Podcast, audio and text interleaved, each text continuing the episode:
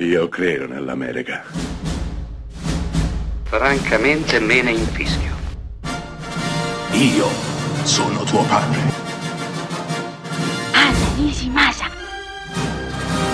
Rimetta a posto la candela.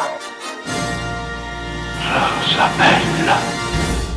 Chi lo avrebbe mai detto che nel 1992 sarebbe nata una leggenda del cinema? È sempre singolare assistere alla nascita di un gigante, anche perché spesso e volentieri inizialmente è molto difficile capire l'entità, l'enormità di ciò che si sta guardando.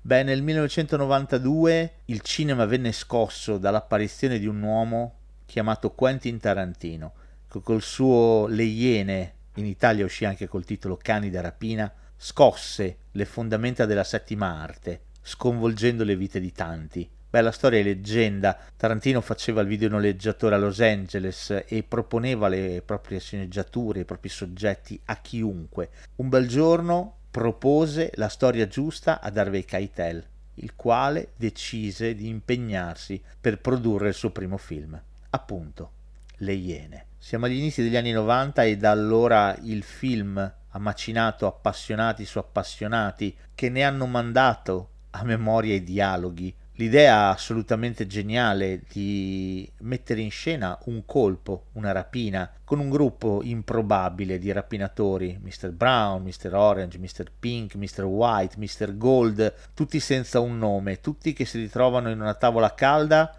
e discutono d'affari all'inizio del film poi ci sono i titoli di testa, dopodiché la rapina c'è già stata, noi non la vedremo mai. Ci troviamo di botto di fronte a un team Roth pieno zeppo di sangue, che è stato ferito gravemente e viene portato da Harvey Keitel al punto di incontro. Qualcuno ha tradito, qualcuno ha parlato, qualcuno non è ciò che dice di essere. Ecco, le Iene è tutto qua. Un gruppo di persone l'una contro l'altra che digrignano i denti e difendono il proprio territorio. Tarantino si ispirò a Rapina a mano armata di Kubrick e si vede. Poi Tarantino farà ancora meglio, con Pulp Fiction nel 94, ma Le Iene resta l'inizio, resta l'incipit, resta il primo vagito di un genio del cinema che diventa un grido nelle orecchie di chi ha saputo ascoltare.